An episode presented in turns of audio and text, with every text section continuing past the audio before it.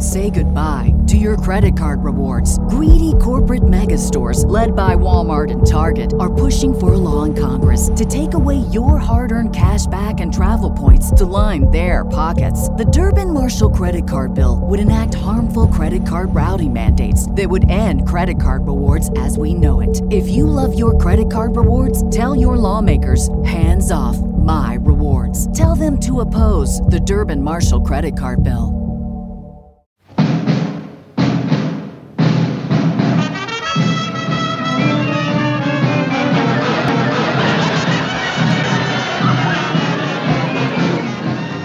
Chairs No Waiting, episode number 713 The Bed Jacket, Neil Brower. Two Chairs No Waiting is brought to you each week by the folks over at WeaversDepartmentStore.com. Head over to Weavers and get your wall calendar. That's right, you can get a 2023 Andy Griffith Show wall calendar, and you might want to get the 2023 day by day flipbook calendar at the same time. You don't want to miss that. And check out the Andy Griffith Show squad car from 1964, a little die cast car. I think you'd really enjoy. As long as you're getting that, you might want to get the JL327 license plate. Folks, there's so much over at Weavers. Go over and check it out. Two Chairs No Waiting is also brought to you from donations from listeners like you. The executive producer of episode number 713 is Mark Copeland. Yeah, and this week we have a high sheriff of Two Chairs No Waiting. I want to thank uh, Rex and Jamie Pennycuff for episode number 713 for being the high sheriff for they they they have just gone above and beyond helping us out here with the podcast. So thank you very much and thank you to mark. Thank you both of you. And thank you for being here with me. I'm alan newsom the host of two chairs no waiting and man it is good to be back this week and uh, have a little bit of fun here in Mayberry. So, what we're going to be talking about is the bed jacket, the bed jacket this week. So, last week, uh, I tried to do this a week ago and something happened and the episode couldn't get recorded. And so, what did I do? I just punted because I did everything I could to get it ready to go and going, but I just couldn't. So, this week, we're going to be talking about the same thing I talked about this last week, but that you didn't hear. Here we are. This is, uh, we're pulling up the bullet. Now, this is the bullet, the newsletter, the official newsletter of the Andy Griffith Show Rerun Watchers Club. This is the uh, April 20th, 1995 edition of the bullet. Now, the, the, every issue of the bullet had amazing things in it. And uh, this week we're going to talk about the bed jacket. But before we do that, I wanted to bring up this one thing from Emmett's Physic Talk. Since we were talking a little bit ago about at Weavers, you could buy the uh, the uh, squad car's tag.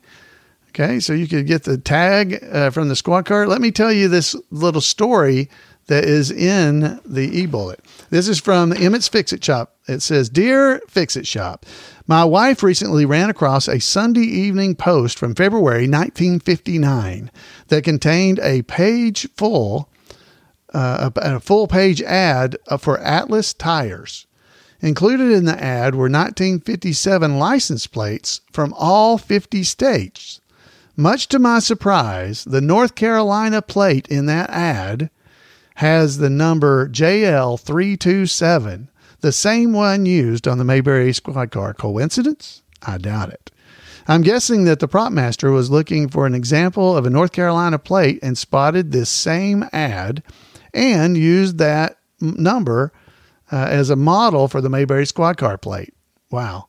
Another bit of license plate trivia that some of the other plates, the ones uh, with three letters and three numbers used on the show, were actually California plates with tape over the top to cover up California 1957. I've enclosed a close up of the picture, and so they have a nice close up of the picture in the uh, the bullet and it is definitely something that is pretty amazing. A little amazing piece of work there, but you can clearly see JL327 as the tag number in that article. And again, it came from the Saturday Evening Post from February 1959. So if you're ever, if you get a chance to find it, there's amazing amount of information in the bullet over the years. And uh, since Weavers was, you know, talking about the JL327 tag. I thought that might be something just to make it a little bit more fun for you. So go and get you a tag from Weavers and enjoy yourself. All right, guys. So we're going to be hearing this week about Professor Brower's class. Now, in the e-bullet, there was a article, I guess I would call it, uh, that was written by Neil Brower, who does Professor Brower's class at at Mayberry Days every year. Plus, during the summer, once a month at the Andy Griffith Museum, Neil comes and does a class there. And he just he has amazing information from the writers of the Andy Griffith Show, where who corresponded with to get deep inside information. And this is one example of that. So I wanted to provide this to you. I'm going to get a little bit of background music here, just so I'm not as boring, uh, just reading as we go. And I've got some things. If you're watching the video version, you'll be able to watch the uh, the photos in the uh, in the screen as well. So hopefully, hopefully you'll like that. All right, so here we go. Professor Brower's class. This is the 14th installment of this column, which appears in each issue of the Bullet. It's written by Neil Brower, who teaches a 10 week course titled The Andy Griffith Show an in depth study at the community colleges throughout North Carolina. Uh, a session is currently underway in Randolph Community College. Now, this was obviously in April 1995, not now, but that's it. So let's get into the story. The Bed Jacket, episode number 75, was written by Ray Allen and Harvey Bullock and was directed by Bob Sweeney. Parley Baer is featured as Mayor Stoner. The filmed episode, which first aired on December the 17th, 1962, was the end result of a creative process that began with a close collaboration between the writers and the producer. A writer gains an appointment to pitch brief story ideas to the producer, explains Harvey Bullock. If an idea captures the producer's fancy, the writer is given the green light to write a very detailed outline of the project of the projected episode.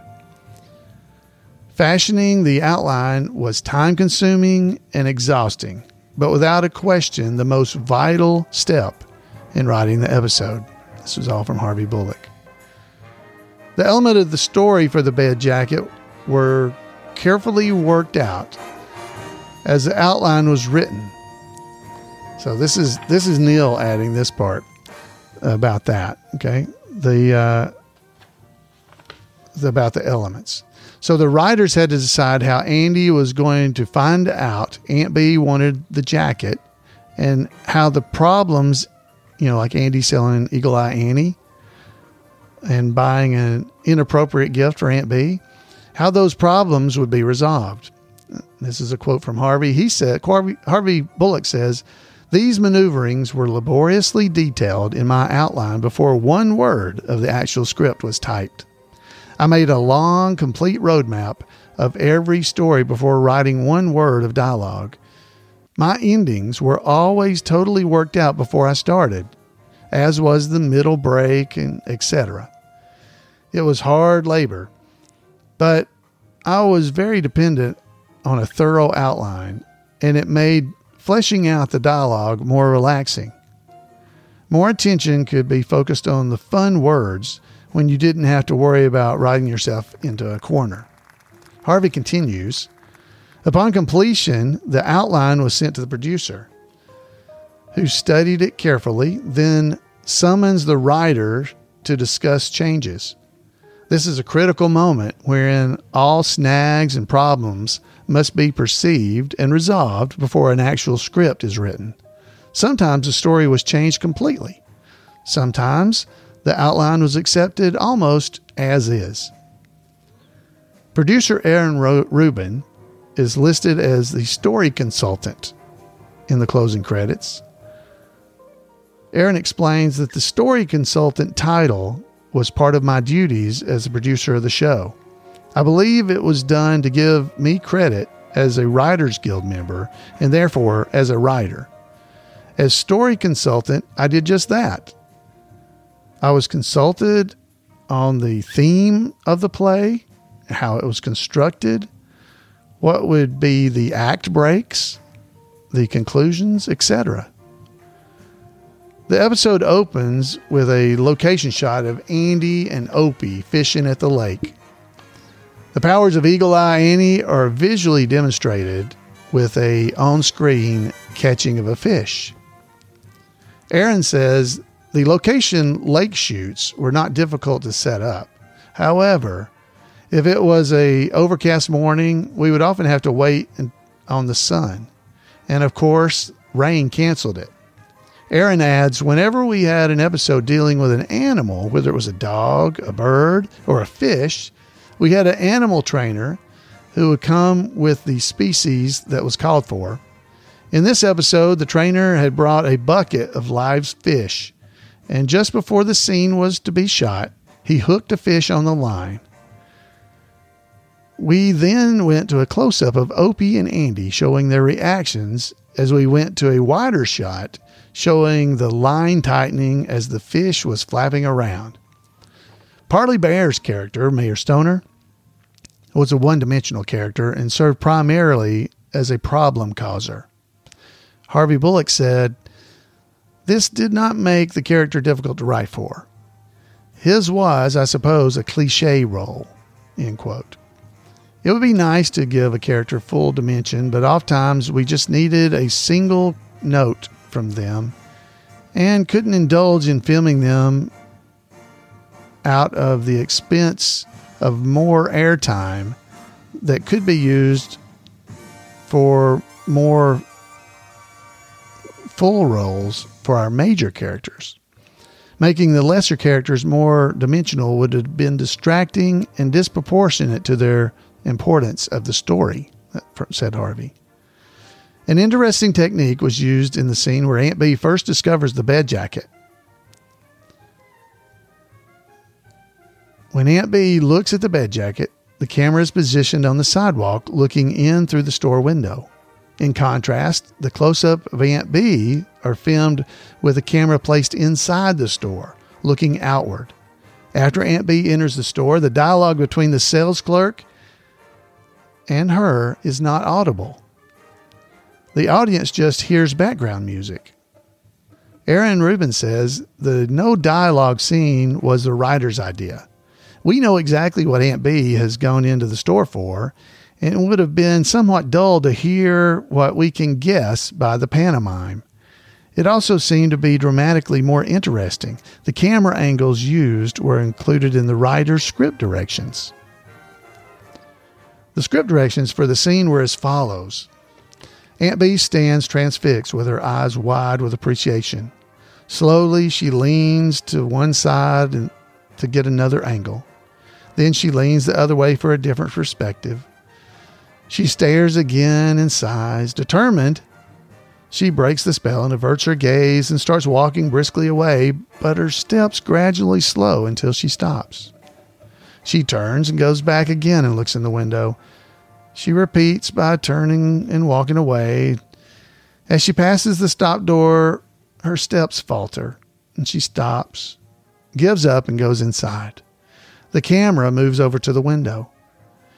In a second, a sales lady picks up the jacket carefully, holds it up near Aunt Bee, and nods approvingly of its size. The sales lady asks another question, and Aunt Bee shakes her head. The bed jacket is replaced in the window. The sales lady leaves. Camera moves in as Aunt Bee reaches over and fingers the jacket lovingly. And that was also the direction in the script. The director and the actors were given creative freedom to add to or to change the scripted directions. Two examples of this are present in this episode. The first occurs after Andy and Opie surmise Aunt Bee surprise Aunt Bee on her birthday. In response, Aunt Bee affectionately spanks Opie on the bottom. The second occurs in the epilogue. After successfully blowing out her birthday candles, Aunt Bee viciously shakes hands with Opie. Or vigorously, not viciously, vigorously shakes hands with Opie. Both are authentic, real life responses and fit naturally into the scene. Harvey said none of that was scripted. They were either the suggestion of the director or Frances Bavier came up with it. The closing scenes of the second act is ex- excellent. Andy explain ex- Andy's explanation of why he sold Eagle Eye Annie is beautifully written. Opie, you sold it, but you said you'd never sell it. Aunt Bee can be heard in the background talking excitedly. Andy, no, not quite. I said I kept it because it gave me so much enjoyment, and I wouldn't sell it for money. And I didn't sell it for money. I kind of swapped it for a different kind of enjoyment. So, old Eagle Eye Annie is doing just what she did before, even right now. She's giving me pleasure. Real, heartwarming pleasure. Harvey says, I don't recollect this scene as being difficult to write. The whole thrust of the story fostered this revelation of feelings involved and discovered. In the epilogue, wherein Andy negotiates the return of Eagle Eye Annie, it's seldom shown in current reruns. And as a result, today's Andy Griffith Show fans never see the loss of the fishing rod being resolved. And that's a sad thing, isn't it? So Harvey says this most episodes were written with the the plot all wrapped up at the end of the second act. The epilogue being unnecessary to the story, just an added little fun decoration. However, this story is different than most, and I feel the epilogue is vital. The difference is that there actually are two stories in this episode one, the gift for Aunt Bee, and the second, the fishing pole uh, the fishing pole fin- finangle, or getting even with old mayor. However, I could not work the fishing pole denouncement at the end of the second act because Aunt Bee's gift story was primary, and it would be anticlimactic at this point to continue and add the fishing pole climax. So I had to take a chance, give the gift ending the full treatment and hope the epilogue would always be included. Which we know it wasn't, and that's the that's the end of that story. Uh, the editor's note says the special epilogue for the bed Jacket is included in the version of the episode on Aunt Bee Remembered and the Best of Aunt Bee videotape sold in the e-bullet. And it's also on the uh, DVD versions if you watch it on DVD. Also, thanks to Neil Brower for this superb column. And Neil also would like to thank Harvey Bullock and Aaron Rubin for once again sharing their insights and memories about the show's production. So, folks, uh, this is a great episode if you haven't seen it. And if you've never seen the end, uh, where after Andy had given away the bed jacket to the mayor, he was able to get it back in the end because the mayor if you don't know what happened, I'll tell you because if you haven't seen it. So what happens is the mayor comes over knocking on the door, going, "Andy, Andrew, are Opie and Aunt Bee in there?" And he goes, "Yeah." He says, I, "I need your help. I need your help, Andrew. I need your help." Okay, what is it? He said, "Well, my wife talked to the the lady down at the lingerie store and found out that I had bought that bed jacket, and now she thinks I've given it to some other woman." And well, why don't you just tell her? I did, but she doesn't believe me. But she would believe you, Andrew. She would believe you. So w- will you call her and tell her that? And Andy's like, well, I guess I could. But have you ever heard the expression, one hand washes the other? And the mayor's like, yes. I said, well, I'll call your wife and tell her what happened.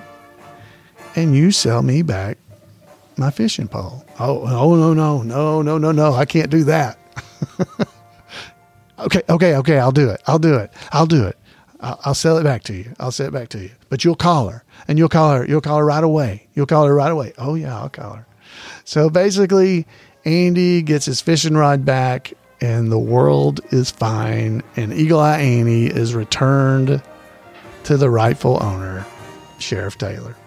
So, folks, if you haven't seen that, go and watch the DVD version of the uh, episode. I think you will enjoy it, and uh, it's it's absolutely that was definitely a paraphrase of the ending, but that's what happens in the end, and the mayor has to end up giving back the fishing pole. So there you go and uh, it's absolutely that's a great one. So if you haven't seen it, go and go and watch it. Pull out your DVDs if you have one.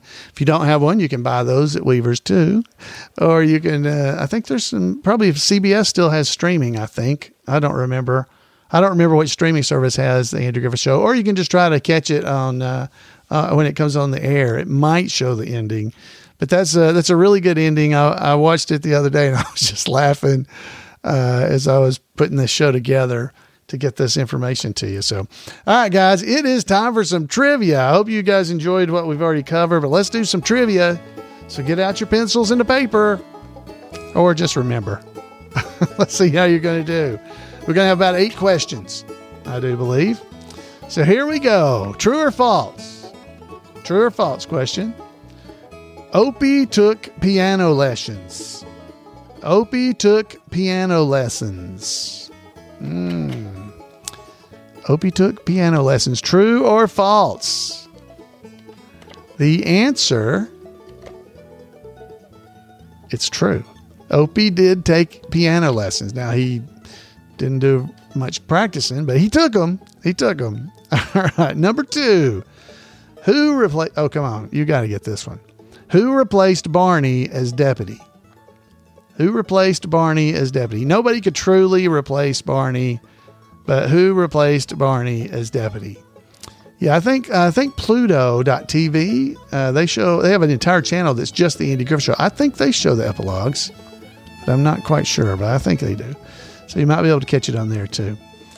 Who replaced Barney as deputy?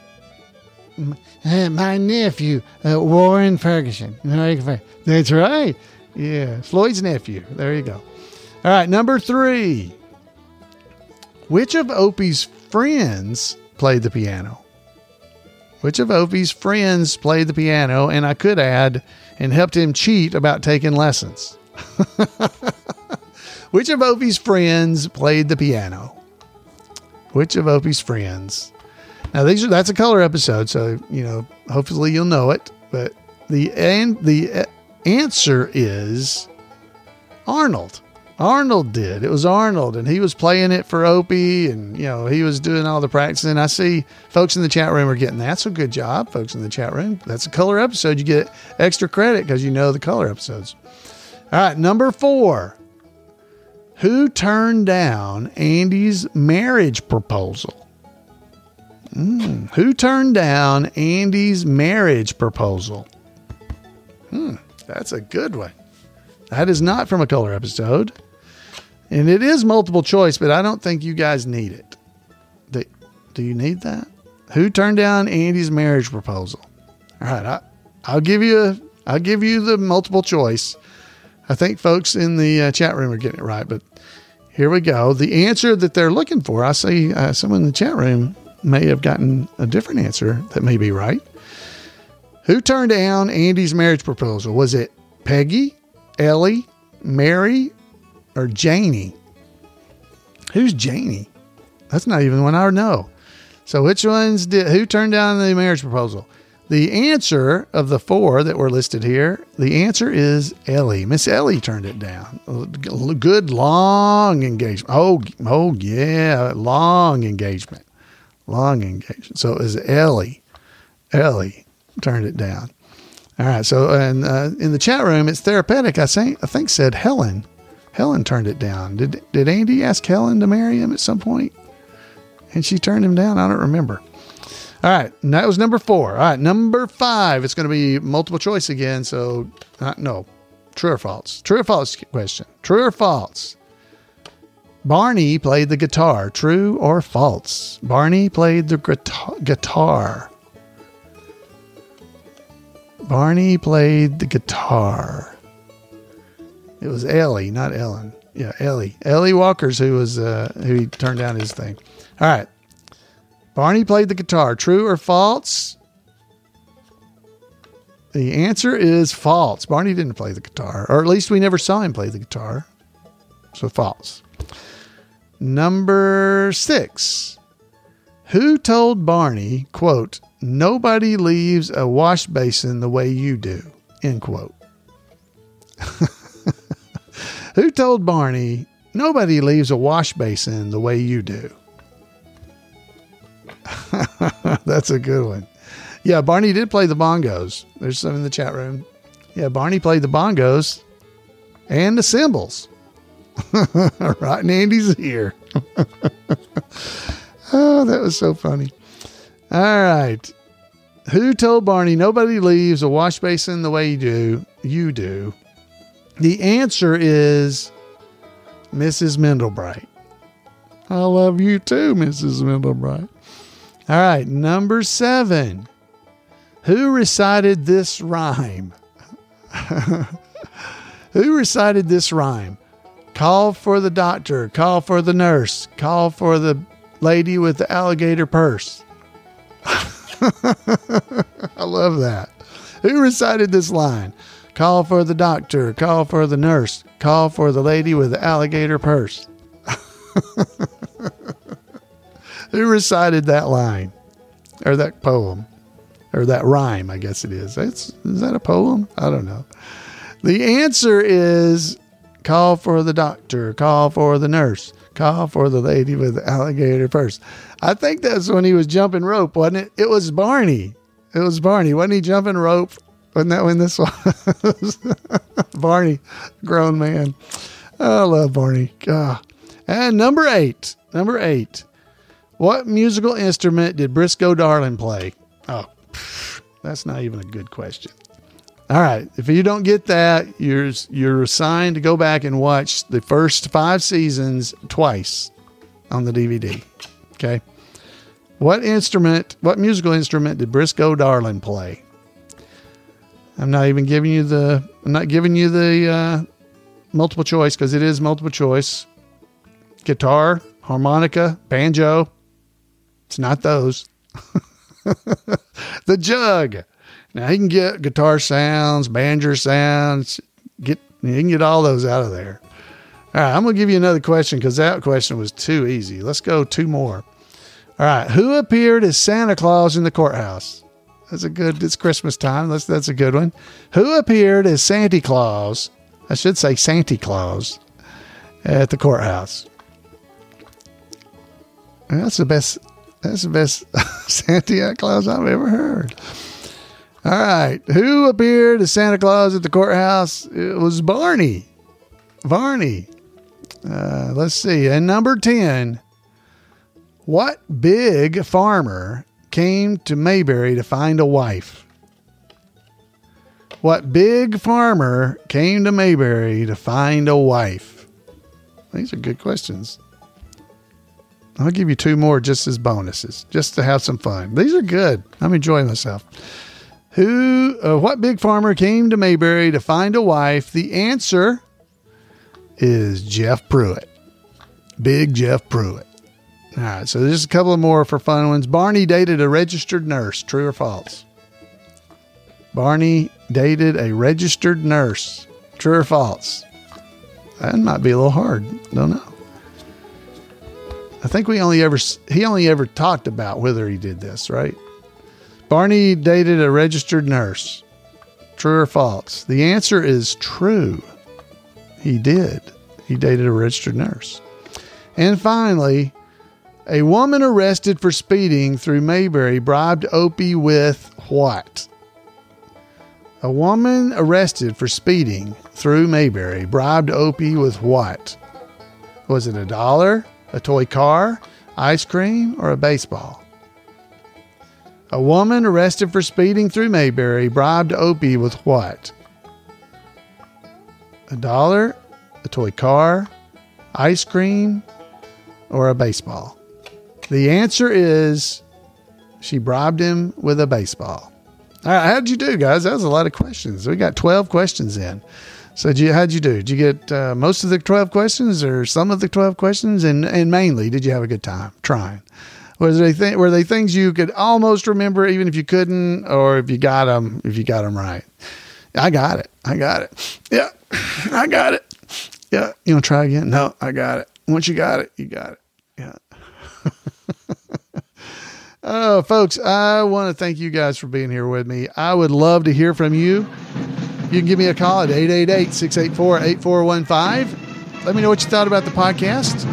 Uh, you can also email me at floyd at imayberry.com. Be sure to drop by over at the uh, mockingbirdlane.design and check out that website. They got some great stuff over there. Great tour of the Taylor home and the courthouse. You definitely want to go and check it out. Mockingbird Lane Design uh, dot design. I'm going to have a link in the show notes that goes to the Taylor home and courthouse tour.